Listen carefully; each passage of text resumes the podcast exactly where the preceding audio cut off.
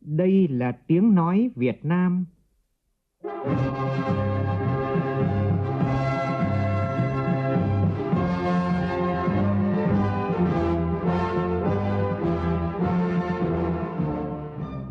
là tiếng nói Việt Nam,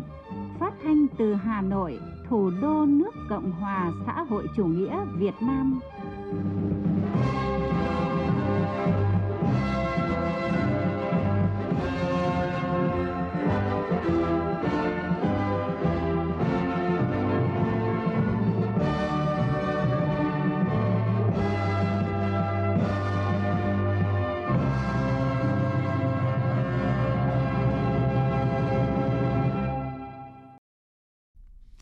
Kính chào quý vị và các bạn. Mời quý vị và các bạn nghe chương trình Thời sự trưa của Đài Tiếng Nói Việt Nam với những nội dung chính sau đây.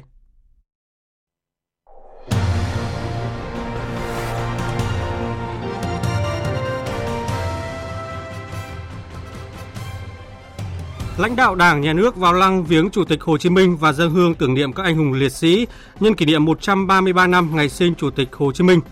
Nhiều hoạt động ý nghĩa được tổ chức kỷ niệm sinh nhật Bác Hồ tại các đơn vị địa phương.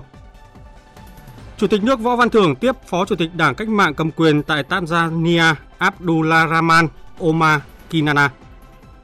Thủ tướng Phạm Minh Chính dự lễ trao giải thưởng tuổi trẻ sáng tạo trong quân đội lần thứ 23. Chưa thu phí đối với phương tiện lưu thông trên hai tuyến đường cao tốc Nha Trang Cam Lâm và Vĩnh Hảo Phan Thiết khi được đưa vào khai thác vận hành từ ngày mai. Công an tỉnh Bắc Giang bắt giữ đối tượng mang 30.000 viên ma túy tổng hợp dạng kẹo, ngụy trang thành hóa mỹ phẩm và bánh ngọt để mang đi tiêu thụ. Trong phần tin thế giới, một ngày trước khi hết hạn, sáng kiến ngũ cốc biển đen chính thức được gia hạn thêm 2 tháng. Liên Hợp Quốc dự báo giá cả lương thực toàn cầu sẽ giảm 20%.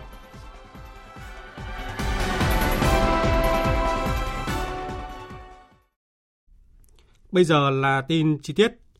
Thưa quý vị và các bạn, kỷ niệm 133 năm ngày sinh Chủ tịch Hồ Chí Minh, ngày 19 tháng 5 năm 1890, ngày 19 tháng 5 năm 2023. Sáng nay, đoàn đại biểu Ban chấp hành Trung ương Đảng, Chủ tịch nước, Quốc hội, Chính phủ, Ủy ban Trung ương Mặt trận Tổ quốc Việt Nam đã đặt vòng hoa vào lăng viếng Chủ tịch Hồ Chí Minh.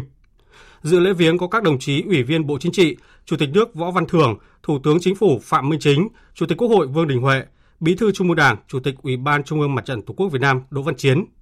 nguyên Tổng Bí thư Nông Đức Mạnh, nguyên Chủ tịch nước Nguyễn Xuân Phúc, nguyên Chủ tịch Quốc hội Nguyễn Văn An, Nguyễn Sinh Hùng, Nguyễn Thị Kim Ngân,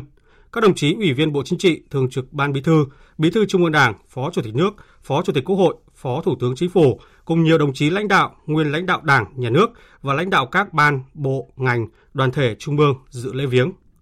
Tiếp đó, đoàn đại biểu đã tới đặt vòng hoa dâng hương tưởng niệm các anh hùng liệt sĩ tại đài tưởng niệm các anh hùng liệt sĩ trên đường Bắc Sơn. Cũng trong sáng nay, các đoàn đại biểu Quân ủy Trung ương, Bộ Quốc phòng, Đảng ủy Công an Trung ương, Bộ Công an, Thành ủy, Hội đồng nhân dân, Ủy ban nhân dân thành phố Hà Nội đã đến đặt vòng hoa vào lăng viếng Chủ tịch Hồ Chí Minh và tưởng niệm các anh hùng liệt sĩ. Sáng nay, Chủ tịch nước Võ Văn Thưởng đã tiếp Phó Chủ tịch Đảng Cách mạng CCM cầm quyền tại Tanzania Abdullah Rahman Omar Kinana cùng đoàn đại biểu Đảng Cách mạng Tanzania đang có chuyến thăm và làm việc tại Việt Nam. Phóng viên Vũ Dũng đưa tin. Chủ tịch nước Võ Văn Thưởng đánh giá cao chuyến thăm của đoàn đại biểu Đảng Cách mạng CCM diễn ra ngay sau khi Đảng CCM tổ chức thành công Đại hội đại biểu toàn quốc lần thứ 10 vào cuối năm ngoái. Tin tưởng chuyến thăm sẽ góp phần tạo động lực mới quan trọng cho sự phát triển quan hệ giữa hai nước. Việt Nam luôn coi trọng quan hệ hợp tác với các nước châu Phi, trong đó Tanzania là một quốc gia có nhiều điểm tương đồng với Việt Nam. Bởi hai nước đã trải qua các cuộc đấu tranh chống thực dân và từng bước vượt qua khó khăn để phát triển. Chủ tịch nước cho rằng dư địa hợp tác giữa Việt Nam và Tanzania còn rất lớn. Chủ tịch nước Võ Văn Thưởng đề nghị hai bên tăng cường trao đổi đoàn cấp cao, ủng hộ lẫn nhau tại các diễn đàn quốc tế và trong các hoạt động của Liên Hợp Quốc.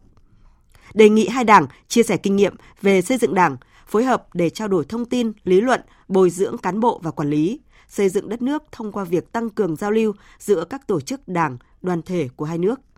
Chủ tịch nước cảm ơn Tanzania đã tạo điều kiện thuận lợi cho công ty Halotel hoạt động và phát triển tại thị trường Tanzania. Mong muốn hai bên đẩy mạnh hơn nữa quan hệ hợp tác về thương mại và đầu tư để mang lại lợi ích thiết thực cho nhân dân hai nước. Chủ tịch nước cho rằng những thế mạnh của Tanzania về nguồn nước, đất đai để phát triển nông nghiệp cũng chính là lĩnh vực mà Việt Nam có nhiều kinh nghiệm. Việc hai nước đẩy mạnh hợp tác trong lĩnh vực nông nghiệp chắc chắn sẽ mang lại những kết quả thực chất. Trên cơ sở đó, Ủy ban Liên Chính phủ hai nước cần sớm họp phiên thứ hai để thảo luận và đưa ra những giải pháp cụ thể để thúc đẩy hợp tác trong các lĩnh vực này.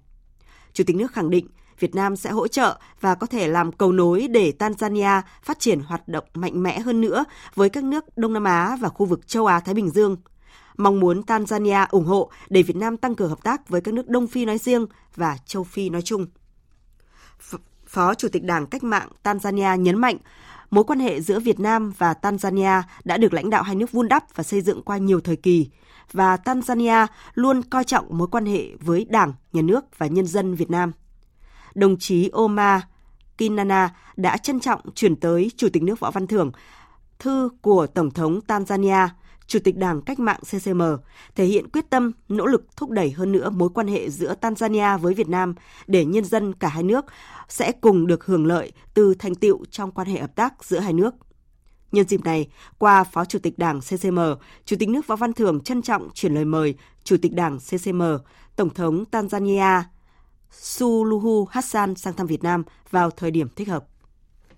Sáng nay tại Hà Nội, Bộ Quốc phòng tổ chức lễ trao giải thưởng tuổi trẻ sáng tạo trong quân đội lần thứ 23. Thủ tướng Phạm Minh Chính dự và phát biểu chỉ đạo tại buổi lễ. Đại tướng Phan Văn Giang, Ủy viên Bộ Chính trị, Phó Bí thư Quân ủy Trung ương, Bộ trưởng Bộ Quốc phòng chủ trì buổi lễ. Cùng dự buổi lễ có đồng chí Trương Thị Mai, Ủy viên Bộ Chính trị, Thường trực Ban Bí thư, Trưởng Ban Tổ chức Trung ương, Đại tướng Lương Cường, Ủy viên Bộ Chính trị, Ủy viên Thường vụ Quân ủy Trung ương, Chủ nhiệm Tổng cục Chính trị Quân đội Nhân dân Việt Nam cùng các đồng chí Ủy viên Trung ương Đảng, lãnh đạo các ban bộ ngành Trung ương, các tác giả, đại diện tập thể tác giả của 321 công trình được trao giải thưởng cùng đông đảo cán bộ, đoàn viên thanh niên trong và ngoài quân đội. Phóng viên Vũ Khuyên đưa tin.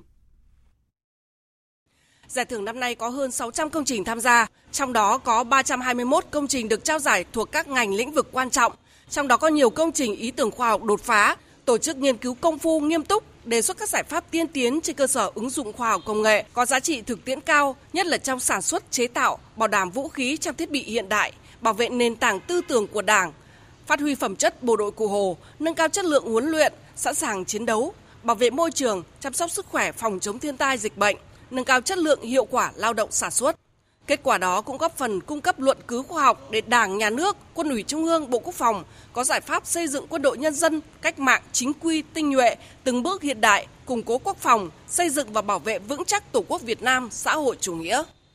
Thay mặt lãnh đạo Đảng, Nhà nước, Thủ tướng Chính phủ Phạm Minh Chính nhiệt liệt chúc mừng biểu dương sự nỗ lực của các tác giả, tập thể tác giả và tuổi trẻ toàn quân.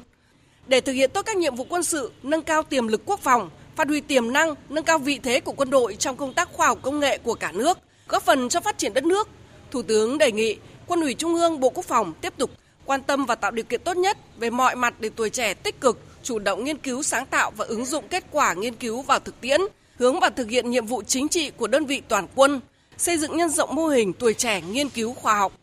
Thủ tướng đề nghị các tác giả nhận giải thưởng tiếp tục nghiên cứu tìm tòi sáng tạo, duy trì nuôi dưỡng đam mê nghiên cứu khoa học, phát triển ứng dụng kết quả nghiên cứu và thực tiễn cơ quan đơn vị, chia sẻ kinh nghiệm, động viên các đồng chí, đồng đội tham gia nghiên cứu khoa học, thúc đẩy mạnh mẽ hơn nữa phong trào đổi mới sáng tạo của tuổi trẻ ở từng cơ quan đơn vị và toàn quân.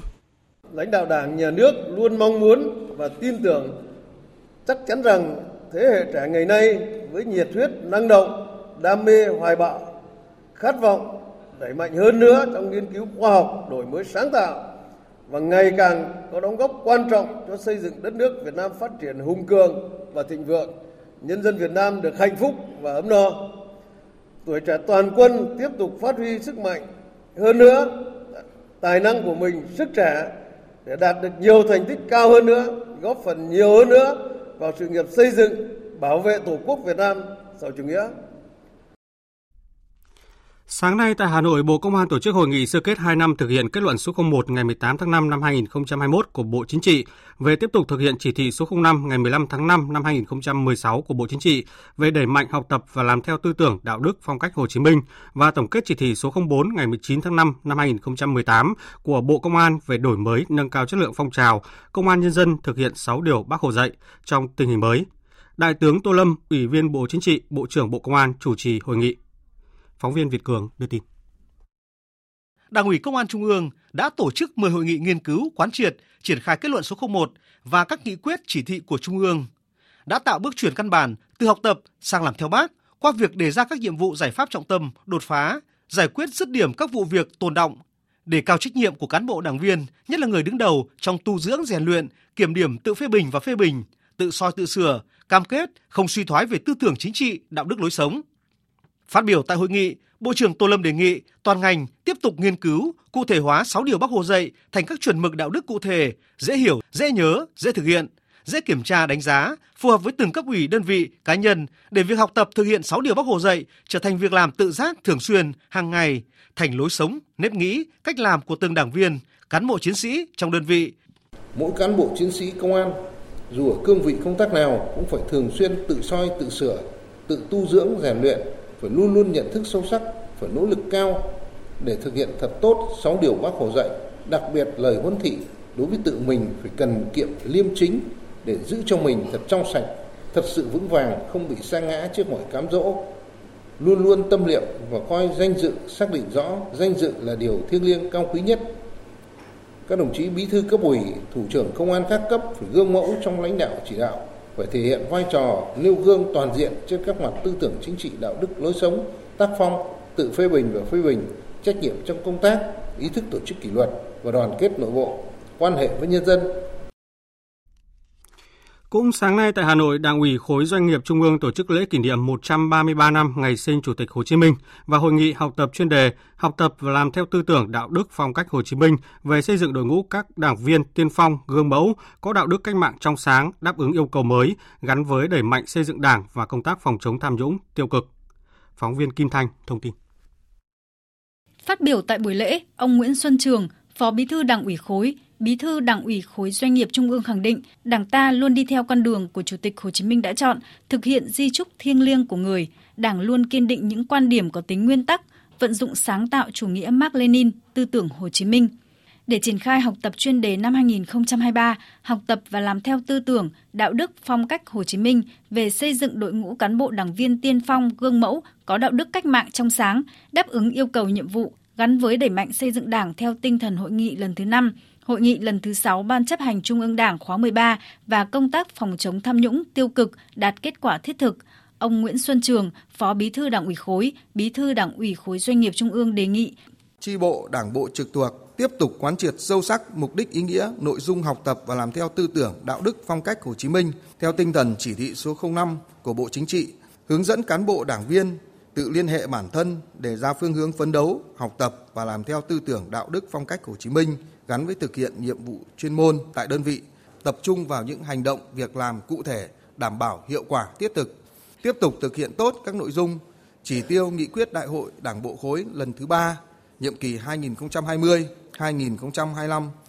Dịp này, các đại biểu tham dự hội nghị đã nghe Phó Giáo sư Tiến sĩ Lâm Quốc Tuấn, Viện trưởng Viện Xây dựng Đảng, Học viện Chính trị Quốc gia Hồ Chí Minh trình bày chuyên đề Học tập và làm theo tư tưởng, đạo đức, phong cách Hồ Chí Minh về xây dựng đội ngũ cán bộ đảng viên tiên phong, gương mẫu, có đạo đức cách mạng, trong sáng, đáp ứng yêu cầu nhiệm vụ, gắn với đẩy mạnh xây dựng Đảng theo tinh thần hội nghị lần thứ 5, hội nghị lần thứ 6 Ban chấp hành Trung ương Đảng khóa 13 và công tác phòng chống tham nhũng tiêu cực. Tọa đàm vận dụng tư tưởng ngoại giao Hồ Chí Minh trong triển khai đường lối đối ngoại Đại hội Đảng toàn quốc lần thứ 3 do Bộ Ngoại giao tổ chức vào sáng nay là dịp để cán bộ ngoại giao nhận thức sâu sắc hơn về tư tưởng ngoại giao Hồ Chí Minh là di sản quý giá kim chỉ nam cho ngành ngoại giao trong công cuộc xây dựng và bảo vệ Tổ quốc. Phóng viên Phương Hoa thông tin. Phát biểu khai mạc tọa đàm, Thứ trưởng Thường trực Bộ Ngoại giao Nguyễn Minh Vũ nhấn mạnh, đất nước đang bước vào giai đoạn phát triển chiến lược, đặt ra những nhiệm vụ to lớn cho ngành ngoại giao. Đây cũng là thời điểm Đảng ta đang giả soát đánh giá giữa kỳ tình hình thực hiện nghị quyết đại hội 13 của Đảng. Vì thế, việc không ngừng nghiên cứu, học tập quán triệt tư tưởng Hồ Chí Minh có tầm quan trọng quyết định đối với việc triển khai thực hiện thành công đường lối đối ngoại của Đảng. Chỉ như vậy, đối ngoại Việt Nam mới có thể vươn lên ngang tầm với thời đại. Thứ trưởng Nguyễn Minh Vũ khẳng định Tư tưởng ngoại giao Hồ Chí Minh được khởi nguồn từ chủ nghĩa yêu nước, truyền thống văn hóa và ngoại giao Việt Nam, tiếp thu có chọn lọc tinh hoa văn hóa nhân loại, đặc biệt là vận dụng sáng tạo tư tưởng Hồ Chí Minh và thông qua phương pháp, phong cách và nghệ thuật ngoại giao Hồ Chí Minh. Đây vẫn là những chuẩn mực của hoạt động đối ngoại của Đảng và nước ta. Theo đó, chặng đường 78 năm bảo vệ và xây dựng Tổ quốc vượt qua bao gian truân thử thách của ngành ngoại giao đã chứng minh giá trị trường tồn vượt thời gian của tư tưởng ngoại giao Hồ Chí Minh. Những bài học như ngũ chi, dĩ bất biến, ứng vạn biến, ngoại giao tâm công, luôn vẹn nguyên giá trị trước những biến đổi khôn lường của thời cuộc. Đánh giá về vai trò của nghệ thuật ngoại giao Hồ Chí Minh trong bối cảnh hiện nay, giáo sư tiến sĩ Vũ Dương Huân, nguyên giám đốc Học viện Quan hệ Quốc tế, trưởng ban nghiên cứu lịch sử ngoại giao, nói. Một cái khó hiện nay chính là cân bằng lợi ích, cân bằng quan hệ, đặc biệt với các nước lớn. Thì cái bác Hồ đã để lại chính là một kinh nghiệm để ta vận dụng vào trong hoàn cảnh hiện nay. Thí dụ bác nói là phải coi trọng quan hệ với nước lớn, đừng để mình bị kẹp ở trong các nước lớn và phải hiểu chiến lược của họ và vị trí của Việt Nam trong chiến lược của họ mình thực hiện chính sách hiện nay chính là tư tưởng của Bác Hồ, nghĩa là trung lập trên cơ sở lấy quốc gia dân tộc. Phát biểu bế mạc, Bộ trưởng Bộ Ngoại giao Bùi Thanh Sơn ghi nhận những ý kiến đóng góp quý báu. Qua buổi tọa đàm, góp phần trang bị kiến thức cho các cán bộ làm công tác đối ngoại, hiểu sâu sắc hơn ý nghĩa của tư tưởng ngoại giao Hồ Chí Minh để vận dụng linh hoạt trong bối cảnh mới hiện nay. Thưa quý vị và các bạn, cứ mỗi dịp tháng năm về, hương sen lại tỏa ngát trên quê hương Bác Hồ những dòng người từ mọi miền Tổ quốc tụ về mảnh đất Kim Liên, Nam Đàn, tỉnh Nghệ An, nơi sinh ra Chủ tịch Hồ Chí Minh. Từ Hoàng Trù, quê mẹ đến làng sen, quê cha, đâu đâu cũng nhận ra những tấm lòng thành kính, thiêng liêng của người dân dành cho lãnh tụ kính yêu. Nhân kỷ niệm 133 năm ngày sinh Chủ tịch Hồ Chí Minh ngày 19 tháng 5, mời quý vị cùng phóng viên Sĩ Đức về thăm quê bác, cùng cảm nhận hương sen, hương của lòng người tỏa ngát tháng 5.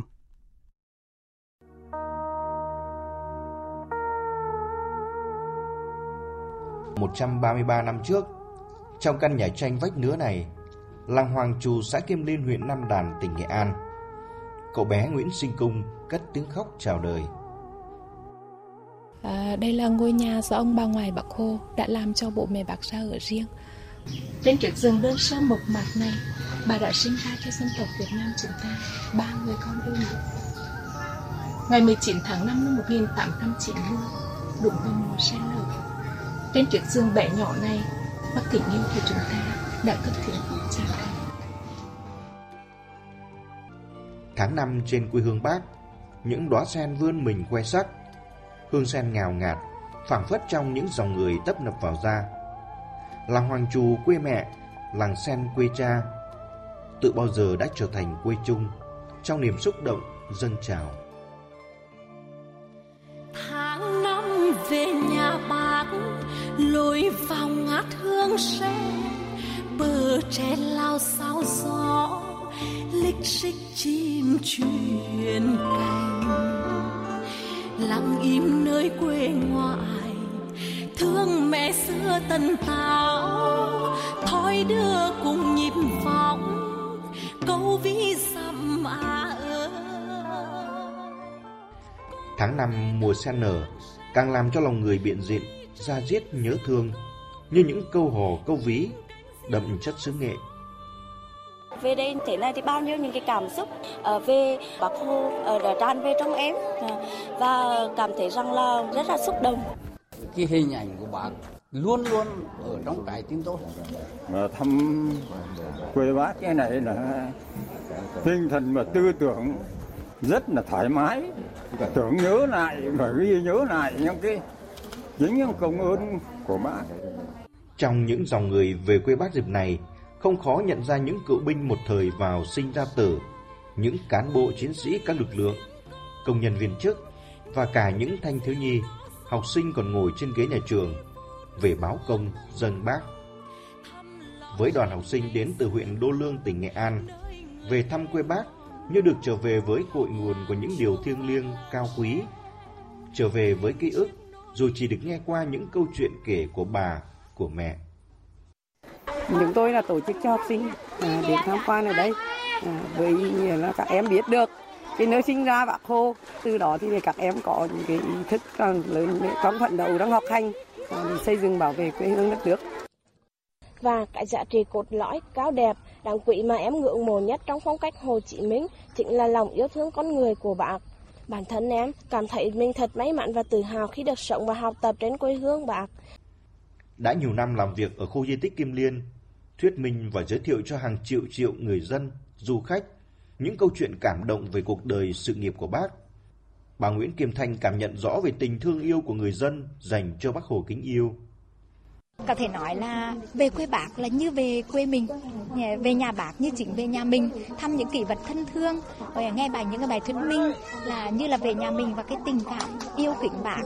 à, từ tình thương yêu kính bác như một người thân trong gia đình. Và à, từ đó thì lan tỏa hơn cái tư tưởng đạo đức phong cách của bác đối với người dân Việt Nam. Thì có thể nói là mỗi người dân Việt Nam mỗi khi về quê bác thì luôn cảm thấy ấm lòng hơn. Và từ đây là có một cái động lực để mà sống và làm việc công tác học tập tốt hơn. Dù đã 54 năm Bác Hồ kính yêu của chúng ta ra đi mãi mãi. Nhưng những tình cảm thiêng liêng mà người dành cho dân tộc Việt Nam, nhân dân Việt Nam vẫn còn nguyên vẹn trong trái tim mỗi người dân Việt Nam. Làng Hoàng Trù quê mẹ, làng Sen quê cha hay bất kỳ di tích, kỷ vật, những nơi in dấu chân người luôn được hướng về với một tình yêu thương bao la. Chuyện kể rằng trước lúc người ra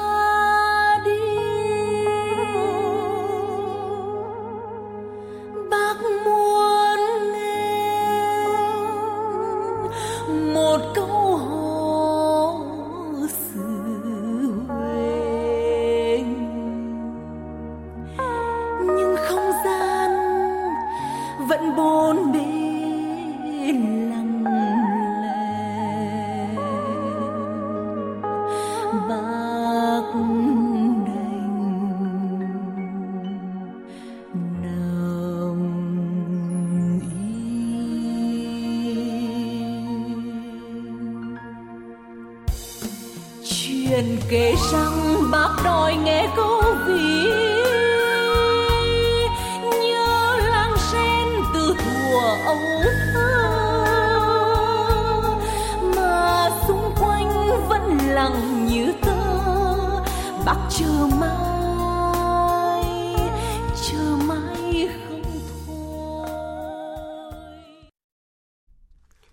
Quý vị và các bạn đang nghe chương trình Thời sự trưa của Đài Tiếng Nói Việt Nam. Chương trình tiếp tục với các tin đáng chú ý. Sáng nay tại Hà Nội, Ngân hàng Nhà nước tổ chức sự kiện chuyển đổi số ngành ngân hàng với chủ đề ứng dụng dữ liệu dân cư trong hoạt động ngân hàng, động lực thúc đẩy chuyển đổi số. Phó Thủ tướng Lê Minh Khái tới dự và phát biểu tại sự kiện.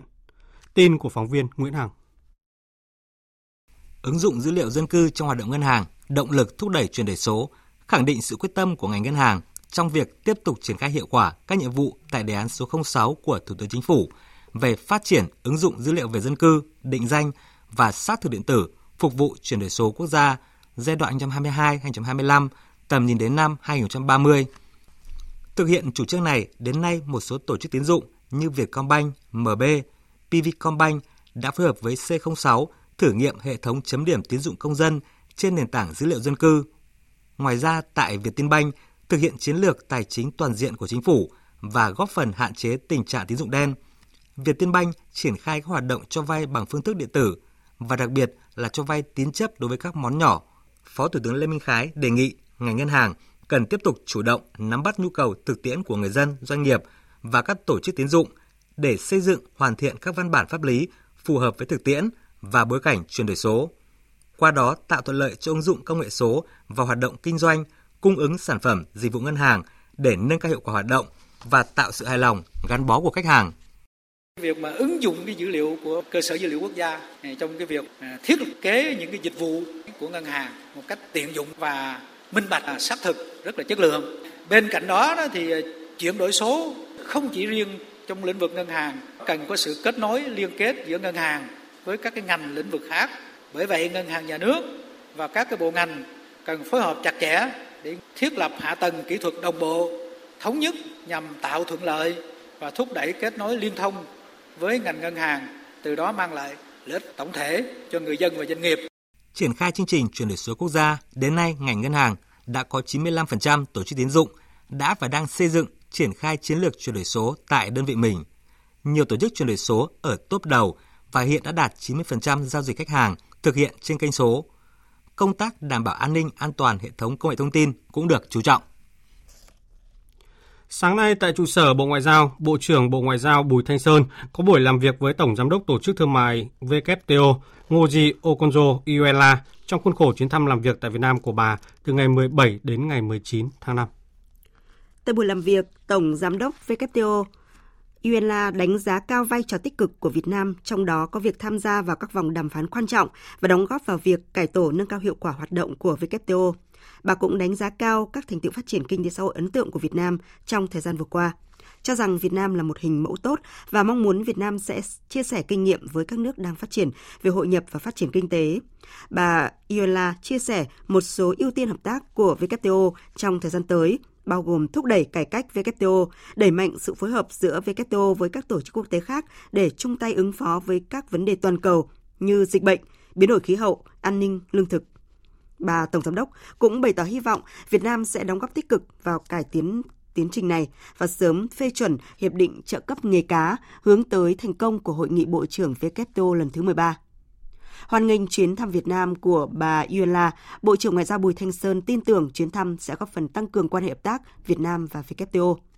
Cũng trong buổi sáng nay, Thủ tướng Phạm Minh Chính đã tiếp bà Yuela, Tổng Giám đốc Tổ chức Thương mại Thế giới. Tàu nghiên cứu khoa học Liên bang Nga mang tên Viện sĩ Oparin chuẩn bị thực hiện chuyến khảo sát lần thứ 8 trong thời gian một tháng tại vùng biển Việt Nam với sự tham gia của 40 nhà khoa học Việt Nam và Liên bang Nga. Tin của phóng viên Thái Bình, thường trú tại miền Trung. Chuyến khảo sát thuộc lộ trình hợp tác trong nghiên cứu biển giai đoạn 2018-2025 giữa Viện Hàn Lâm Khoa học và Công nghệ Việt Nam và Viện Hàn Lâm Khoa học Nga. Trước đó, tàu viện sĩ Oparin đã 7 lần khảo sát tại Việt Nam với sự tham gia của các nhà khoa học thuộc hai viện Hàn Lâm quốc gia. Trong lần nghiên cứu này, phía Việt Nam có sự tham gia của 19 nhà khoa học đến từ các đơn vị nghiên cứu chuyên ngành của Viện Hàn Lâm Khoa học và Công nghệ Việt Nam. Trước đó, tàu nghiên cứu biển viện sĩ Oparin cùng các nhà khoa học hai nước đã thực hiện nhiều cuộc khảo sát tại vùng biển Việt Nam. Các nhà khoa học đã tìm hiểu thành phần rạn san hô, sự tích lũy kim loại nặng trong động vật thân mềm và hoạt chất trong vi sinh vật biển khai thác ở độ sâu hàng trăm mét trong điều kiện thời tiết, nhiệt độ khác nhau, thu thập hàng trăm mẫu vật trên Biển Đông. Phó giáo sư tiến sĩ Đào Việt Hà, Viện trưởng Viện Hải Dương học cho biết. Đây là nhiệm vụ hợp tác quốc tế quan trọng, góp phần nâng cao năng lực và kinh nghiệm nghiên cứu về khoa học biển. Chuyến khảo sát lần thứ 8 sẽ thắt chặt những cái hoạt động nghiên cứu khoa học chung giữa nhà khoa học Việt Nam và Nga cũng như là các nhà khoa học thuộc hai viện Hà Lâm. Bộ Giao thông Vận tải cho biết từ 10 giờ ngày mai ngày 19 tháng 5, hai dự án Nha Trang Cam Lâm dài 49 km và Vĩnh Hảo Phan Thiết dài 101 km thuộc dự án cao tốc Bắc Nam phía Đông giai đoạn 2017-2020 sẽ chính thức đi vào khai thác vận hành. Sau khi thông xe, hai dự án cao tốc này chưa tổ chức thu phí đối với xe ô tô lưu thông trên tuyến. Để đảm bảo an toàn giao thông trong quá trình khai thác, Bộ Giao thông Vận tải đã có văn bản đề nghị Ủy ban nhân dân các tỉnh Khánh Hòa, Ninh Thuận, Bình Thuận chỉ đạo các đơn vị chức năng và các đơn vị khai thác có liên quan tại địa phương tăng cường lực lượng triển khai điều phối, hướng dẫn, nhắc nhở người tham gia giao thông thực hiện theo phương án tổ chức giao thông, xử lý nghiêm đối với các trường hợp vi phạm gây mất an toàn giao thông trên tuyến. Sáng nay, theo giờ Việt Nam, VinFast Canada công bố lô xe điện đầu tiên gồm 781 chiếc VF8 đã cập cảng Nanaimo, British Columbia. Mẫu xe VF8 cũng đã chính thức nhận được các giấy phép cần thiết để bán xe và dự kiến bàn giao cho khách hàng tại Canada từ tháng 6 này. Một giải pháp hoàn toàn mới nhằm thu gom và tái chế rác thải nhựa vừa được giới thiệu tại hội thảo do chương trình đối tác hành động quốc gia về nhựa phối hợp với Đại sứ quán Na Uy tổ chức vào sáng nay tại Hà Nội. Phóng viên Hoàng Ân đưa tin. Giải pháp này có tên là hệ thống đặt cọc hoàn trả. Theo đó, người tiêu dùng trả một khoản tiền đặt cọc nhỏ khi mua sản phẩm chai nhựa hoặc lon đồ uống. Phần tiền đặt cọc sẽ được hoàn khi họ mang gửi lại vỏ hộp tại điểm thu gom được chỉ định. Cơ chế này khuyến khích người tiêu dùng hoàn trả các vỏ hộp đã qua sử dụng để tái chế và tái sử dụng, giảm bớt sức ép cho những bãi trôn lấp rác và bảo vệ dòng sông và đại dương khỏi rác thải nhựa. Bà Đặng Phương Liên, cố vấn cao cấp phòng thương mại Đại sứ quán Na Uy tại Hà Nội cho biết. Có một cái giải pháp mà Na Uy đã thực hiện trong 50 năm qua rất là thành công và hiện nay nó đã được nhân rộng trên khắp thế giới. Và với cái hệ thống này thì có thể thu gom lượng vỏ chai là lên đến hơn 90% ở Na Uy là 93%, ở Đức và Thụy Điển còn hơn 95%. Và với số lượng thu gom này thì hoàn toàn là tỷ lệ tái chế đạt 100%. Chất lượng thì là các vỏ chai sẽ lại được tái chế thành các vỏ chai đựng đồ uống thực phẩm. Và như thế là chúng ta sẽ giải quyết được vấn đề ô nhiễm cũng như là thúc đẩy cái kinh tế tuần hoàn. Công an tỉnh Bắc Giang vừa bắt giữ đối tượng mang 30.000 viên ma túy tổng hợp dạng kẹo ngụy trang thành hóa mỹ phẩm và bánh ngọt để mang đi tiêu thụ. Trước đó vào sáng qua tại khu vực quốc lộ 31 thuộc tổ dân phố Thanh Xuân, thị trấn Đồi Ngô, Công an tỉnh Bắc Giang kiểm tra một chiếc ô tô 4 chỗ, phát hiện cốp sau xe có 4 thùng các tông màu vàng được dán kín. Lái xe trình bày đây là số hàng hóa của Phạm Văn Long, sinh năm 1996, trú tại thị trấn Vôi, huyện Lạng Giang. Tiến hành mở các thùng các tông thì tổ công tác phát hiện bên trong có nhiều loại hóa mỹ phẩm và bánh ngọt. Kiểm tra số hàng hóa này, tổ công tác phát hiện bên trong một số loại mỹ phẩm bánh ngọt có chứa nhiều viên nén nghi là ma túy. Quá trình đấu tranh nhanh thì đối tượng Phạm Văn Long khai nhận số viên nén này là ma túy dạng kẹo. Đối tượng đã mua của một người không quen biết ở Hà Nội để mang về tiêu thụ trên địa bàn tỉnh Bắc Giang.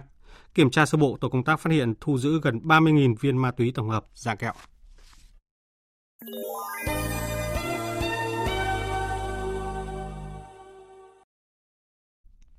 Chuyển sang phần tin thế giới, một ngày trước khi hết hạn, sáng kiến ngũ cốc biển đen đã được gia hạn kịp thời thêm 2 tháng nữa, cùng với những cảnh báo cứng rắn từ Nga. Thế giới tạm lạc quan trước thông tin tốt lành, tốt lành này rằng nguồn lương thực của Nga và Ukraine sẽ tiếp tục nuôi sống thế giới, như tuyên bố của Tổng thư ký Liên Hợp Quốc và giá cả lương thực sẽ chưa tăng như cảnh báo trước đó của Thổ Nhĩ Kỳ. Tổng hợp của biên tập viên Đình Nam. Khi con tàu cuối cùng được đăng ký đi qua hành lang an toàn theo sáng kiến ngũ cốc Biển Đen vừa rời cảng Ukraine, Tổng thống Thổ Nhĩ Kỳ Tayyip Erdogan đưa ra thông báo. Thời hạn của lần gia hạn sáng kiến ngũ cốc Biển Đen mới nhất sắp kết thúc với những nỗ lực của đất nước chúng tôi và sự hỗ trợ của những người bạn Nga và Ukraine. Thỏa thuận đã được nhất trí gia hạn thêm 2 tháng. Tổng thư ký Liên Hợp Quốc Antonio Guterres đã lên tiếng hoan nghênh việc sáng kiến ngũ cốc Biển Đen được gia hạn, gọi đây là một tin tốt cho thế giới. I welcome this decision. Tôi hoan nghênh quyết định gia hạn này. Việc tiếp tục sáng kiến ngũ cốc biển đen là tin tốt cho thế giới. Dù đang có một số vấn đề tồn tại, nhưng đại diện của Nga, Ukraine, Thổ Nhĩ Kỳ và Liên Hợp Quốc sẽ tiếp tục thảo luận về chúng. Tôi hy vọng chúng tôi sẽ đạt được một thỏa thuận toàn diện để cải thiện và mở rộng sáng kiến như tôi đã đề xuất trong một bức thư gần đây gửi cho Tổng thống của ba nước. Các sản phẩm nông sản của Ukraine và Nga đang nuôi sống thế giới. Ukrainian and Russian products feed the world. Tổng thư ký cho biết hàng triệu tấn lương thực đã được Nga và Ukraine xuất khẩu theo sáng kiến ngũ cốc Biển Đen, khiến giá lương thực toàn cầu giảm 20%. Trong đó có hơn 30.000 tấn lúa mì vừa rời Ukraine trên một con tàu thuê của chương trình lương thực thế giới để cung cấp cho những người nghèo đói tại Sudan. Ông hy vọng các bên có thể thực hiện đầy đủ các cam kết được đưa ra trong thỏa thuận, trong đó Liên Hợp Quốc sẽ nỗ lực hỗ trợ đầy đủ Nga trong việc đưa lương thực và phân bón Nga ra thị trường toàn cầu. Đại sứ Nga tại Liên Hợp Quốc Vasily Nebenzia cho biết, việc thỏa thuận được gia hạn là do Nga chưa mất hết hy vọng rằng những vấn đề này sẽ được giải quyết. Sau sắc lệnh giải tán quốc hội của Tổng thống Ecuador Guillermo Lasso, Hội đồng bầu cử quốc gia nước này cho biết sẽ tiến hành tổng tuyển cử theo luật định nhằm tránh để Ecuador rơi vào cuộc khủng hoảng chính trị nghiêm trọng. Biên tập viên Hạnh Phúc thông tin. Chủ tịch Hội đồng bầu cử quốc gia Ecuador Diana Ataman hôm qua cho biết các cuộc bầu cử lập pháp và tổng thống tại nước này sẽ được tổ chức trong 90 ngày tới. Trong bối cảnh chính trị chưa từng có, chức năng bầu cử phải đảm nhận một thách thức mới, một thách thức liên quan đến việc tuân thủ lịch bầu cử được quy định trong hiến pháp và luật liên quan. Chúng tôi sẽ quyết định ngày tổng tuyển cử trong 7 ngày và thực hiện quy trình trong vòng 90 ngày. Tổng thống Ecuador Guillermo Lasso đã ra sắc lệnh giải tán quốc hội, mở đường cho cuộc bầu cử cơ quan lập pháp và tổng thống nước này. Theo sắc lệnh mới, ông Lasso sẽ tiếp tục tại nhiệm tối đa 6 tháng, trong khi các cơ quan bầu cử quốc gia ấn định ngày tổ chức tổng tuyển cử. Tòa án bầu cử Ecuador phải quyết định ngày tổng tuyển cử trong vòng 7 ngày sau khi quốc hội giải tán. Ông Lasso cho biết đã ban hành sắc lệnh trên trong bối cảnh lo ngại Ecuador có thể lâm vào cuộc khủng hoảng chính trị nghiêm trọng. Trước đó, ngày 16 tháng 5, Quốc hội Ecuador bắt đầu phiên điều trần luận tội Tổng thống Lasso với các cáo buộc về tham nhũng. Đảng Tự hào Thái, đảng về thứ ba trong cuộc tổng tuyển cử tại Thái Lan ngày 14 tháng 5 vừa qua khẳng định sẽ không bầu cho một thủ tướng ủng hộ sửa đổi luật chống khi quân. Phóng viên Đài Tiếng Nói Việt Nam thường trú tại Thái Lan thông tin. Đảng Tự hào Thái khẳng định lập trường sẽ không liên kết thành lập chính phủ với bất cứ đảng phái nào có chính sách sửa đổi hoặc bãi bỏ Điều 112 của Bộ Luật Hình sự, còn được biết đến là luật chống khi quân. Theo điều luật này, bất cứ ai bôi nhọ, xúc phạm hoặc đe dọa các thành viên hoàng gia hay quan nhiếp chính sẽ bị phạt tù từ 3 đến 15 năm. Chính sách tranh cử của Đảng Tiến Bước bao gồm đề xuất sửa đổi Điều 112 với lý do điều luật này thường được sử dụng sai mục đích. Tuyên bố của Đảng Tự hào Thái dự kiến sẽ làm phức tạp thêm nỗ lực thành lập liên minh cầm quyền của Đảng Tiến Bước sau tổng tuyển cử 14 tháng 5. lãnh đạo Đảng Tiến bước Pita Limcharanrat đã có cuộc gặp với các nhân vật chủ chốt của các đảng vì nước Thái, Prachachat, Seriramthai, Thai Sang Thai và Pentham để thảo luận về kế hoạch thành lập chính phủ mới sau cuộc tổng tuyển cử 14 tháng 5. Ông Pita cho biết sẽ công bố kết quả cuộc đàm phán về việc thành lập chính phủ với năm chính đảng nói trên vào 10 giờ sáng nay, ngày 18 tháng 5. Trước khi lên đường đi Nhật Bản dự hội nghị G7, Tổng thống Mỹ Joe Biden cho biết đã sẵn sàng làm việc với các nghị sĩ Đảng Cộng Hòa trong một số vấn đề liên quan đến cuộc thảo luận trần nợ công hiện nay. Ông Biden cũng lạc quan rằng Mỹ sẽ không vỡ nợ. Phạm Huân, phóng viên Đài Tiếng Nói Việt Nam thường trú tại Mỹ, đưa tin. Tổng thống Joe Biden lạc quan cho rằng nước Mỹ sẽ không vỡ nợ. Tôi và các lãnh đạo quốc hội đã gặp nhau ngày hôm qua và tôi tin tưởng rằng hai bên sẽ đạt được thỏa thuận để nước Mỹ không vỡ nợ. Các bên đều hiểu được những hậu quả của việc không thanh toán được các hóa đơn nợ, và điều này sẽ là một thảm họa đối với nền kinh tế của người dân Mỹ. Chúng tôi cũng nhất trí về việc sẽ chỉ định các quan chức cấp cao tiếp tục thảo luận để giải quyết các bất đồng. Tổng thống Biden cho biết ông sẽ liên lạc thường xuyên với đội ngũ của mình cũng như lãnh đạo quốc hội trong thời gian ở Nhật Bản. Ông Biden sẽ quay về nước ngày Chủ nhật và có cuộc họp báo, qua đó cung cấp thêm chi tiết về cuộc thảo luận trần nợ công. Hiện còn chưa tới 2 tuần để chính phủ và Quốc hội Mỹ đạt được thỏa thuận về việc nâng trần nợ công để tránh nguy cơ vỡ nợ ngay từ ngày 1 tháng 6 tới. Tổng thống Biden đã phải hoãn chuyến thăm Papua New Guinea và tham dự thượng đỉnh nhóm bộ tứ ở Australia để tập trung giải quyết vấn đề trần nợ công trong nước. Các bộ trưởng tài chính Liên minh châu Âu đã phê duyệt bộ quy tắc toàn diện đầu tiên trên thế giới về quản lý các loại tiền điện tử. Theo đó, bất cứ công ty nào muốn phát hành, giao dịch, bảo lãnh tiền điện tử, các loại hình tài sản được mã hóa trong 27 nước thành viên của khối phải có giấy phép. Động thái này nhằm truy vết các giao dịch tiền điện tử dễ dàng hơn cũng như chống trốn thuế và rửa tiền. Chuyển sang thông tin thể thao được nhiều người quan tâm. Liên đoàn bóng đá Indonesia cho biết sẽ gửi báo cáo chính thức lên Liên đoàn bóng đá thế giới FIFA về vụ ẩu đả nổ ra giữa ban huấn luyện và các cầu thủ hai đội Thái Lan và Indonesia trong trận chung kết bóng đá nam SEA Games vào ngày 16 tháng 5 vừa qua. Phía Indonesia khẳng định cần phải làm rõ nguyên nhân gốc rễ của vụ việc và bên sai phải chịu trách nhiệm. Phạm Hà, phóng viên thường trú Đài Tiếng Nói Việt Nam tại Indonesia, đưa tin. Ở trận chung kết SEA Games U22 Indonesia đã giành chiến thắng 5-2 trước Thái Lan, giành tấm huy chương vàng sau 32 năm chờ đợi. Tuy nhiên đây lại là trận đấu với những hình ảnh tiêu cực khi xảy ra ẩu đả giữa ban huấn luyện và cầu thủ hai đội, khiến trọng tài phải rút ra tới 7 thẻ đỏ. Theo báo chí Indonesia, ẩu đả gây hậu quả nghiêm trọng với một thành viên ban huấn luyện bị dập môi. Liên đoàn bóng đá Indonesia đang thu thập các bằng chứng về sự cố diễn ra trong trận chung kết, với khẳng định nếu Indonesia sai thì Indonesia phải chấp nhận hậu quả và tương tự như vậy đối với Thái Lan. Tổng thống Indonesia Joko Widodo hôm qua cũng chúc mừng chiến thắng của đội tuyển U22 Indonesia. Thông qua tài khoản Twitter chính thức, Tổng thống đánh giá cao và chúc mừng thành công của đội tuyển khi giành huy chương vàng. Theo ông Jokowi, đây là một trận đấu kịch tính kéo dài 120 phút, được đánh dấu bằng cơn mưa thẻ đỏ và thẻ vàng, cùng những bàn thắng đẹp mắt ngay cả ở phút bù giờ. Và cuối cùng, đội tuyển Indonesia đã giành tấm huy chương vàng bóng đá Nam SEA Games đầu tiên sau 32 năm. Thời sự tiếng nói Việt Nam Thông tin nhanh Bình luận sâu Tương tác đa chiều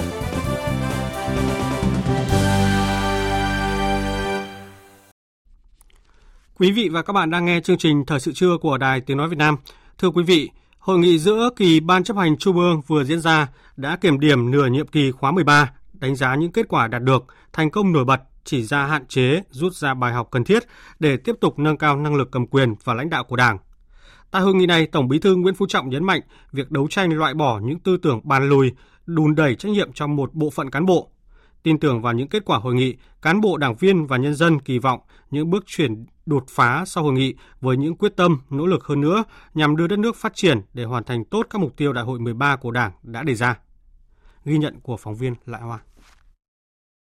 Từ Hội nghị Trung ương 7 khóa 7 năm 1994, đến nay Trung ương mới tiến hành tổng kết vào giữa nhiệm kỳ. Những thách thức ở trong nước và quốc tế, tác động của suy thoái kinh tế, sự bất ổn về chính trị, đặt ra những vấn đề về an ninh quốc phòng, thách thức dịch bệnh, những vấn đề mới nổi của nền kinh tế xã hội cũng đặt ra yêu cầu Trung ương phải nhìn lại kết quả từ đầu nhiệm kỳ đến nay. Đánh giá cao việc tổng kết vào thời điểm này, ông Nguyễn Thành Viễn, nguyên hiệu trưởng trường quản lý cán bộ, Bộ Tài chính cho rằng Hội nghị giữa kỳ Ban chấp hành Trung ương khóa 13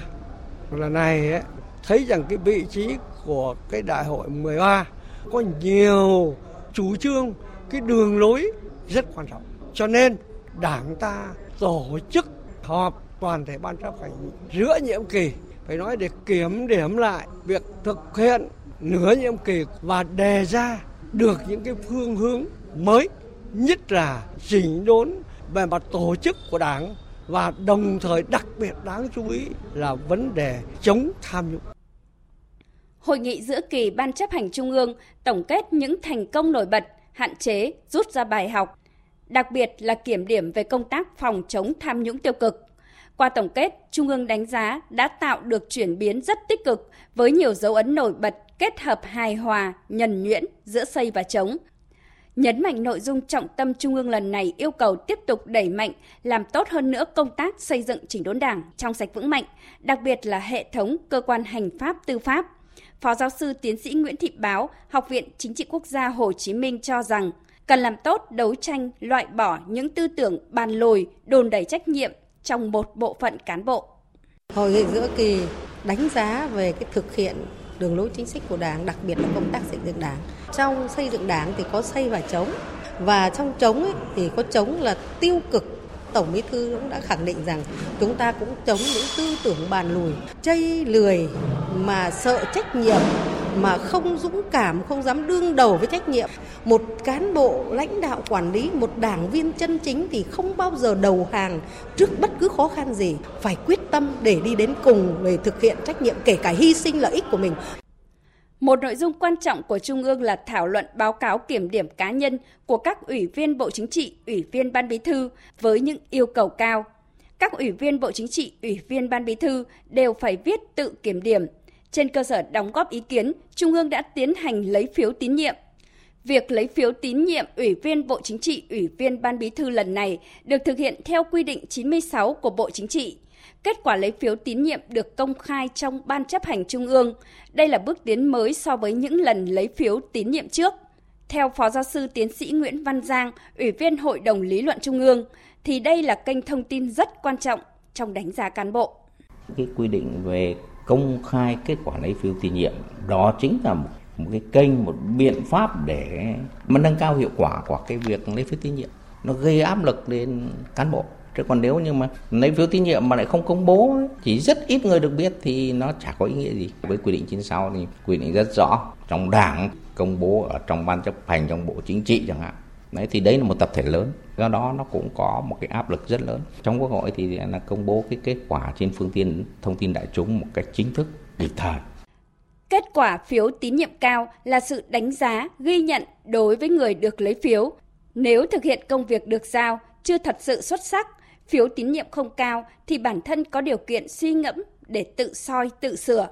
Kinh nghiệm tổ chức lấy phiếu tín nhiệm trong Ban chấp hành Trung ương lần này là cơ sở tốt để tới đây việc lấy phiếu trong Quốc hội, Chính phủ và các cơ quan trong hệ thống chính trị thời gian tới. Quý vị và các bạn đang nghe chương trình Thời sự trưa của Đài Tiếng Nói Việt Nam. Tiếp theo chương trình như thường lệ là trang tin đầu tư tài chính và bản tin thể thao. trang tin đầu tư tài chính. Thưa quý vị và các bạn, giá vàng trong nước hôm nay tăng nhẹ. Cụ thể, giá vàng SJC tại công ty SJC Hà Nội niêm yết mua vào ở mức là 66 triệu 600 nghìn đồng một lượng và bán ra là 67 triệu 220 nghìn đồng một lượng, tăng 100 nghìn đồng một lượng ở cả hai chiều mua vào và bán ra. Giá vàng dòng thăng long của công ty Bảo Tín Minh Châu mua vào ở mức 56 triệu 230 nghìn đồng một lượng và bán ra là 57 triệu 180 nghìn đồng một lượng. Trên thị trường ngoại tệ sáng nay, Ngân hàng Nhà nước công bố tỷ giá trung tâm của đồng Việt Nam với đô la Mỹ tăng nhẹ 4 đồng một đô la, hiện ở mức là 23.656 đồng đổi một đô la Mỹ. Văn phòng Chính phủ vừa ban hành thông báo số 184 kết luận của Phó Thủ tướng Chính phủ Lê Minh Khái, Tổ trưởng Tổ công tác số 1 về kiểm tra đôn đốc tháo gỡ khó khăn vướng mắc đẩy mạnh giải ngân vốn đầu tư công năm 2023 tại hội nghị trực tuyến với 5 địa phương: Thành phố Hồ Chí Minh, Sóc Trăng, Trà Vinh, An Giang, Vĩnh Long. Phó Thủ tướng Chính phủ yêu cầu các địa phương này đẩy mạnh giải ngân đi đôi với đảm bảo chất lượng công trình, hiệu quả sử dụng vốn đầu tư công, siết chặt kỷ luật kỷ cương trong giải ngân vốn đầu tư công, thực hiện ngay và chủ động ra soát, đánh giá khả năng giải ngân của từng dự án để có phương án điều chỉnh kế hoạch vốn từ những dự án chậm giải ngân sang dự án giải ngân tốt, còn thiếu vốn trong nội bộ của địa phương theo quy định để đảm bảo giải ngân hết số vốn đã được giao. Theo Ngân hàng Nhà nước, thanh khoản các ngân hàng được đảm bảo luôn trong trạng thái dư thừa, lãi suất tiền gửi bình quân phát sinh mới của các ngân hàng thương mại ở mức 6,3% một năm, giảm 0,18% một năm so với cuối năm ngoái. Lãi suất cho vay bình quân Việt Nam đồng phát sinh mới ở mức là khoảng 9,3% một năm, giảm 0,65% một năm so với cuối năm ngoái. Thời gian tới, Ngân hàng Nhà nước tiếp tục theo dõi sát diễn biến tiền tệ trong nước, quốc tế, dự báo lạm phát và lãi suất trên thị trường để điều hành lãi suất phù hợp, cân đối kinh tế vĩ mô, lạm phát và mục tiêu chính sách tiền tệ. Thị trường trái phiếu doanh nghiệp tính đến đầu tháng 5 ghi nhận 98 tổ chức phát hành chậm thực hiện nghĩa vụ nợ trái phiếu doanh nghiệp với tổng giá trị là hơn 128.000 tỷ đồng, tăng gần 14% so với lần cập nhật gần nhất. Trên thị trường chứng khoán, phiên giao dịch sáng nay cầm chừng ở các mã cổ phiếu blue chip, trong khi dòng tiền tìm đến một vài cổ phiếu riêng lẻ, khiến VN Index giằng co nhẹ. Kết thúc phiên giao dịch sáng nay, VN Index đạt 1.064,67 điểm, HNX Index đạt 213,6 điểm. Đầu tư tài chính biến cơ hội thành hiện thực. Đầu tư tài chính biến cơ hội thành hiện thực. Thưa quý vị và các bạn, thành phố Đà Nẵng đặt mục tiêu tỷ lệ đóng góp của khu công nghệ cao cho tăng trưởng của thành phố đạt tối thiểu từ 10 đến 15% giai đoạn 2025-2030. Tuy nhiên, từ cuối năm ngoái đến đầu năm nay, thu hút đầu tư vào khu công nghệ cao Đà Nẵng nói riêng và các khu công nghiệp nói chung tại Đà Nẵng chững lại. Để đạt mục tiêu này, thành phố Đà Nẵng cần có những chiến lược rõ ràng xuất phát từ thực tiễn, phản ánh của phóng viên Thanh Hà, cơ quan thường trú tại miền Trung. Đến hết quý 1 năm nay, khu công nghệ cao Đà Nẵng đã thu hút 29 dự án với tổng vốn đầu tư hơn 900 triệu đô la Mỹ. Tỷ lệ lấp đầy tại khu công nghệ cao này đạt 44%, trong đó phân khu sản xuất là 58%, khu hậu cần, logistics và dịch vụ công nghệ cao là 76%, khu nghiên cứu phát triển đào tạo và ươm tạo doanh nghiệp là 5,5%. Khi mời gọi đầu tư về một lĩnh vực công nghệ cao, thành phố Đà Nẵng cân nhắc các yếu tố về nhân lực, chính sách hỗ trợ nhà đầu tư, quỹ đất phù hợp cho phát triển lĩnh vực hạ tầng, phục vụ sinh hoạt của người lao động, đội ngũ chuyên gia. Đối với dự án vào khu công nghệ cao, Ban quản lý khu công nghệ cao Đà Nẵng kết nối nhà đầu tư với trường Đại học Bách khoa Đà Nẵng, giúp đào tạo, cung cấp nguồn nhân lực đối với từng vị trí việc làm của dự án nhà đầu tư về kỹ thuật, ngoại ngữ. Ông Vũ Quang Hùng, trưởng ban quản lý khu công nghệ cao và các khu công nghiệp Đà Nẵng cho biết, đẩy mạnh các hoạt động xúc tiến đầu tư, thu hút đầu tư vào khu công nghệ cao, sớm triển khai đầu tư xây dựng cơ sở hạ tầng, thủ tục mở rộng khu công nghệ cao, tập trung tháo gỡ khó khăn, khơi thông các nguồn lực đầu tư, đề xuất biện pháp xử lý nâng cao chất lượng sử dụng đất, hiệu quả đầu tư của các dự án tại khu công nghệ cao.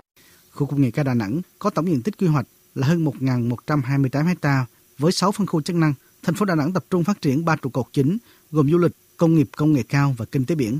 Ông Lê Trung Chinh, Chủ tịch Ủy ban nhân dân thành phố Đà Nẵng cho biết, thành phố đã định hướng rồi tới cây cấu và đã xác định công nghiệp công nghệ cao là một trong những ngành kinh tế mũi nhọn của thành phố cho nên đã rất quan tâm thu hút đầu tư công nghệ cao. Cũng bước đầu có kết quả tuy nhiên là những năm dịch cuối năm 22 và đầu năm 23 này cũng gặp khó khăn nhưng mà hiện nay chúng tôi cũng đang quyết tâm.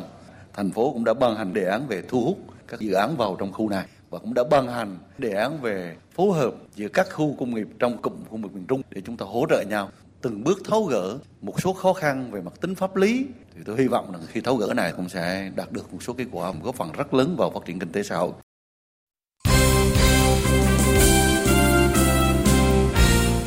Thưa quý vị và các bạn, sau những ngày tranh tài sôi nổi, tối qua tại sân vận động Morodok Tech Show ở thủ đô Phnom Penh, Campuchia diễn ra lễ bế mạc Đại hội Thể thao Đông Nam Á SEA Games 32. Your Excellencies, distinguished guests, Lễ bế mạc SEA Games 32 được bắt đầu với tiết mục See You Again hẹn gặp lại. Tiếp đến là màn trình diễn về môn võ thuật cổ truyền Kun Bokator của Campuchia với sự tham gia của hàng chục võ sư, võ sĩ và các nghệ sĩ. Sau đó các đoàn thể thao bắt đầu diễu hành để bế mạc. Ban tổ chức đã trình chiếu các clip điểm lại những khoảnh khắc ấn tượng của SEA Games 32 và tri ân đội ngũ tình nguyện viên đã góp phần vào thành công chung của sự kiện thể thao lớn nhất khu vực Đông Nam Á. Phát biểu tại lễ bế mạc, Chủ tịch Liên đoàn Thể thao Đông Nam Á, ông Thong Khon đánh giá cao Campuchia đã tổ chức kỳ SEA Games rất thành công trên nhiều phương diện.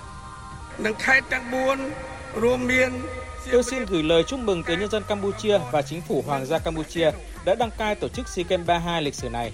Trong 12 ngày qua, chúng ta đã chứng kiến lòng dũng cảm, ý chí quyết tâm, sự hy sinh và tinh thần thể thao của tất cả các vận động viên. Các bạn là những hình mẫu đặc biệt. Các bạn đã thi đấu công bằng và tôn trọng các nước láng giềng Đông Nam Á. đồng thời thể hiện ý nghĩa tinh thần thể thao cao thượng.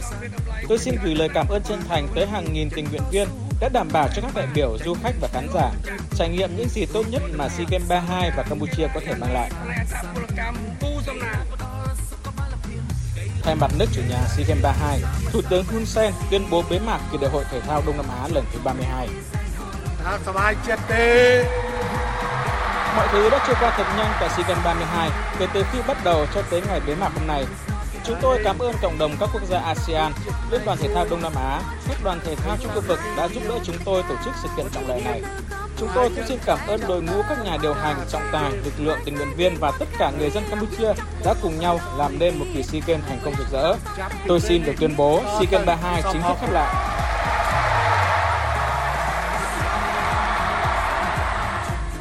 Khi lá cờ SEA Games với biểu tượng 11 vòng tròn gắn vào nhau thể hiện tinh thần thể thao trung thực, công bằng, đoàn kết hữu nghị của 11 nước ASEAN được chuyển giao lại cho ban tổ chức SEA Games 33 tại Thái Lan. Ngọn lửa thiêng của đại hội cũng tắt, chính thức khép lại kỳ đại hội thể thao Đông Nam Á lần thứ 32.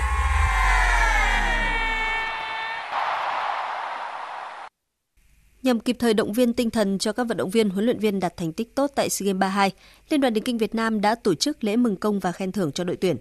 với 54 vận động viên tham gia tranh tài ở 38 trong tổng số 47 nội dung của đại hội. Đội tuyển điền kinh quốc gia đã giành tổng cộng 40 huy chương, trong đó có 12 huy chương vàng, 20 huy chương bạc và 8 huy chương đồng, đóng góp lớn vào thành công chung của đoàn thể thao Việt Nam tại SEA Games 32. Dù không còn duy trì được vị trí số 1 toàn đoàn khi xếp sau Thái Lan, nhưng nhiều vận động viên điền kinh Việt Nam đã để lại dấu ấn về tinh thần thi đấu bền bỉ, tiêu biểu như Nguyễn Thị Oanh. Huấn luyện viên Trần Văn Sĩ cho biết. Tôi thấy là các vận động viên thi đấu rất là nỗ lực, với cái thời tiết là nhiệt độ là trên 38 độ C. Thứ hai nữa là lịch thi đấu dày đặc, thay đổi bất ngờ. Nhưng các em à, vận động viên, đặc biệt là các vận động viên xuất sắc đã giành huy chương vàng đã nỗ lực à, hết khả năng của mình giành thành tích cao. À, tuy à, số lượng huy chương thì cũng có thể chưa đạt nhưng các em và huấn luyện viên đã nỗ lực hết mình. Chỉ hai ngày sau khi SEA Games 32 bế mạc, guồng quay của bóng đá Việt Nam sẽ trở lại với các trận đấu tiếp theo của V-League và giải hạng nhất quốc gia. Trận đấu đầu tiên của V-League khi trở lại sau quãng nghỉ sẽ là cuộc đọ sức giữa Hoàng Anh Gia Lai và Thanh Hóa vào ngày 19 tháng 5. Trong khi đó, trận đấu đầu tiên của giải hạng nhất quốc gia là màn đối đầu giữa Quảng Nam và Bình Thuận. Để chuẩn bị cho vòng chung kết giải U17 châu Á 2023 diễn ra tại Thái Lan, đội tuyển U17 Việt Nam dưới sự dẫn dắt của huấn luyện viên Hoàng Anh Tuấn đã tập luyện tại Phú Thọ trong hai tuần vừa qua và có một số trận đấu giao hữu với các câu lạc bộ để ban huấn luyện đánh giá phong độ và sự phát triển của các cầu thủ trẻ. Huấn luyện viên Hoàng Anh Tuấn cho biết. Chắc chắn là như cái mục tiêu chúng tôi là chuẩn bị thêm cho các bạn một ít về thể lực thì các buổi tập gần đây thì cải thiện rất là nhiều. Và thứ hai nữa về mặt lối chơi thì các bạn chơi bắt đầu định hình và chơi rất là mạch lạc. Theo kế hoạch, đội tuyển U17 Việt Nam sẽ có hai chuyến tập huấn tại Qatar và Nhật Bản từ ngày 19 tháng 5 đến ngày 5 tháng 6. Sau đó, thầy trò huấn luyện viên Hoàng Anh Tuấn trở về nước và có một tuần để hoàn thiện khâu chuẩn bị cuối cùng tại Vũng Tàu trước khi di chuyển sang Thái Lan tham dự vòng chung kết U17 châu Á 2023. Câu lạc bộ Manchester City đã ghi tên mình vào chung kết Champions League mùa này sau khi biến Real Madrid thành cựu vương với chiến thắng hủy diệt 4-0 tại Etihad. Đây cũng là lần thứ hai trong lịch sử Manchester City đi đến trận cuối cùng của giải đấu danh giá nhất châu Âu cấp câu lạc bộ sau khi có lần đầu tiên vào năm 2021. Đối thủ của Man City trong trận chung kết trên đất Thổ Nhĩ Kỳ chính là Inter, đội bóng đã loại AC Milan ở bán kết và đã từng có 3 lần vinh dự giành được chức vô địch ở Champions League. Dự báo thời tiết Phía Tây Bắc Bộ chiều nắng nóng và nắng nóng gay gắt có nơi đặc biệt gay gắt, đêm có mưa rào và rông vài nơi, nhiệt độ từ 24 đến 39 độ, riêng Hòa Bình cao nhất từ 38 đến 41 độ. Phía Đông Bắc Bộ chiều nắng nóng và nắng nóng gay gắt có nơi đặc biệt gay gắt, đêm vùng núi có mưa rào và rông vài nơi, nhiệt độ từ 26 đến 39 độ, có nơi trên 40 độ. Khu vực Thanh Hóa đến Thừa Thiên Huế, chiều nắng nóng gay gắt có nơi đặc biệt gay gắt, đêm không mưa, nhiệt độ từ 27 đến 40 độ, có nơi trên 40 độ. Khu vực từ Đà Nẵng đến Bình Thuận phía Bắc chiều nắng nóng gay gắt có nơi đặc biệt gay gắt, chiều tối có mưa rào và rông vài nơi, đêm không mưa. Phía Nam chiều nắng có nơi nắng nóng, chiều tối và đêm có mưa rào và rông vài nơi. Phía Bắc nhiệt độ từ 25 đến 38 độ, có nơi trên 39 độ. Phía Nam cao nhất 33 đến 36 độ. Tây Nguyên chiều nắng, chiều tối có mưa rào và rông rải rác, đêm có mưa rào vài nơi nhiệt độ từ 21 đến 34 độ. Nam Bộ chiều nắng, có nơi có nắng nóng, chiều tối có mưa rào và rông rải rác, đêm có mưa rào vài nơi, nhiệt độ từ 25 đến 35 độ. Khu vực Hà Nội chiều nắng nóng gay gắt và đặc biệt gay gắt, đêm không mưa, nhiệt độ từ 27 đến 40 độ, có nơi trên 40 độ. Dự báo thời tiết biển, Vịnh Bắc Bộ, vùng biển từ Quảng Trị đến Quảng Ngãi không mưa, tầm nhìn xa trên 10 km, gió Tây Nam đến Nam cấp 4 đến cấp 5. Vùng biển từ Bình Định đến Ninh Thuận có mưa rào vài nơi tầm nhìn xa trên 10 km, gió Tây Nam cấp 4 đến cấp 5. Vùng biển từ Bình Thuận đến Cà Mau và vùng biển từ Cà Mau đến Kiên Giang và Vịnh Thái Lan có mưa rào rải rác và có nơi có rông, tầm nhìn xa trên 10 km giảm xuống từ 4 đến 10 km trong mưa, gió Tây Nam cấp 4 đến cấp 5 khu vực Bắc Biển Đông và khu vực quần đảo Hoàng Sa thuộc thành phố Đà Nẵng không mưa, tầm nhìn xa trên 10 km, gió Tây Nam cấp 4. Khu vực giữa và Nam Biển Đông và khu vực quần đảo Trường Sa thuộc tỉnh Khánh Hòa có mưa rào và rông vài nơi. Riêng phía đông ngày mai có mưa rào, rải rác và có nơi có rông. Tầm nhìn xa trên 10 km giảm xuống từ 4 đến 10 km trong mưa. Gió Tây Nam đến Nam cấp 4. Trước khi kết thúc chương trình Thời sự trưa, chúng tôi tóm lược một số tin chính vừa phát. Kỷ niệm 133 năm ngày sinh Chủ tịch Hồ Chí Minh, sáng nay đoàn đại biểu Ban chấp hành Trung ương Đảng, Chủ tịch nước, Quốc hội, Thủ tướng, Ủy ban Trung ương Mặt trận Tổ quốc Việt Nam đã đặt vòng hoa vào lăng viếng Chủ tịch Hồ Chí Minh và dâng hương tưởng niệm các anh hùng liệt sĩ tại đài tưởng niệm các anh hùng liệt sĩ trên đường Bắc Sơn. Phát biểu tại lễ trao giải thưởng tuổi trẻ sáng tạo trong quân đội lần thứ 23 do Bộ Quốc phòng tổ chức vào sáng nay, Thủ tướng Phạm Minh Chính đề nghị Quân ủy Trung ương, Bộ Quốc phòng tiếp tục quan tâm và tạo điều kiện tốt nhất về mọi mặt để tuổi trẻ quân đội tích cực, chủ động nghiên cứu, sáng tạo và ứng dụng kết quả nghiên cứu vào thực tiễn, hướng vào thực hiện nhiệm vụ chính trị của đơn vị và toàn quân. Từ 10 giờ ngày mai ngày 19 tháng 5, hai dự án Nha Trang Cam Lâm và Vĩnh Hảo Phan Thiết thuộc dự án cao tốc Bắc Nam phía Đông giai đoạn 2017-2020 sẽ chính thức đi vào khai thác vận hành. Sau khi thông xe, hai dự án cao tốc này chưa tổ chức thu phí đối với xe ô tô lưu thông trên tuyến. Một ngày trước khi hết hạn, sáng kiến ngũ cốc biển đen đã được gia hạn kịp thời thêm 2 tháng nữa. Tổng thư ký Liên Hợp Quốc cho biết hàng triệu tấn lương thực đã được Nga và Ukraine xuất khẩu theo sáng kiến ngũ cốc biển đen, khiến giá lương thực toàn cầu giảm 20%. Trong đó có hơn 30.000 tấn lúa mì vừa rời Ukraine lên một con tàu thuê của chương trình lương thực thế giới để cung cấp cho những người đói ở Sudan.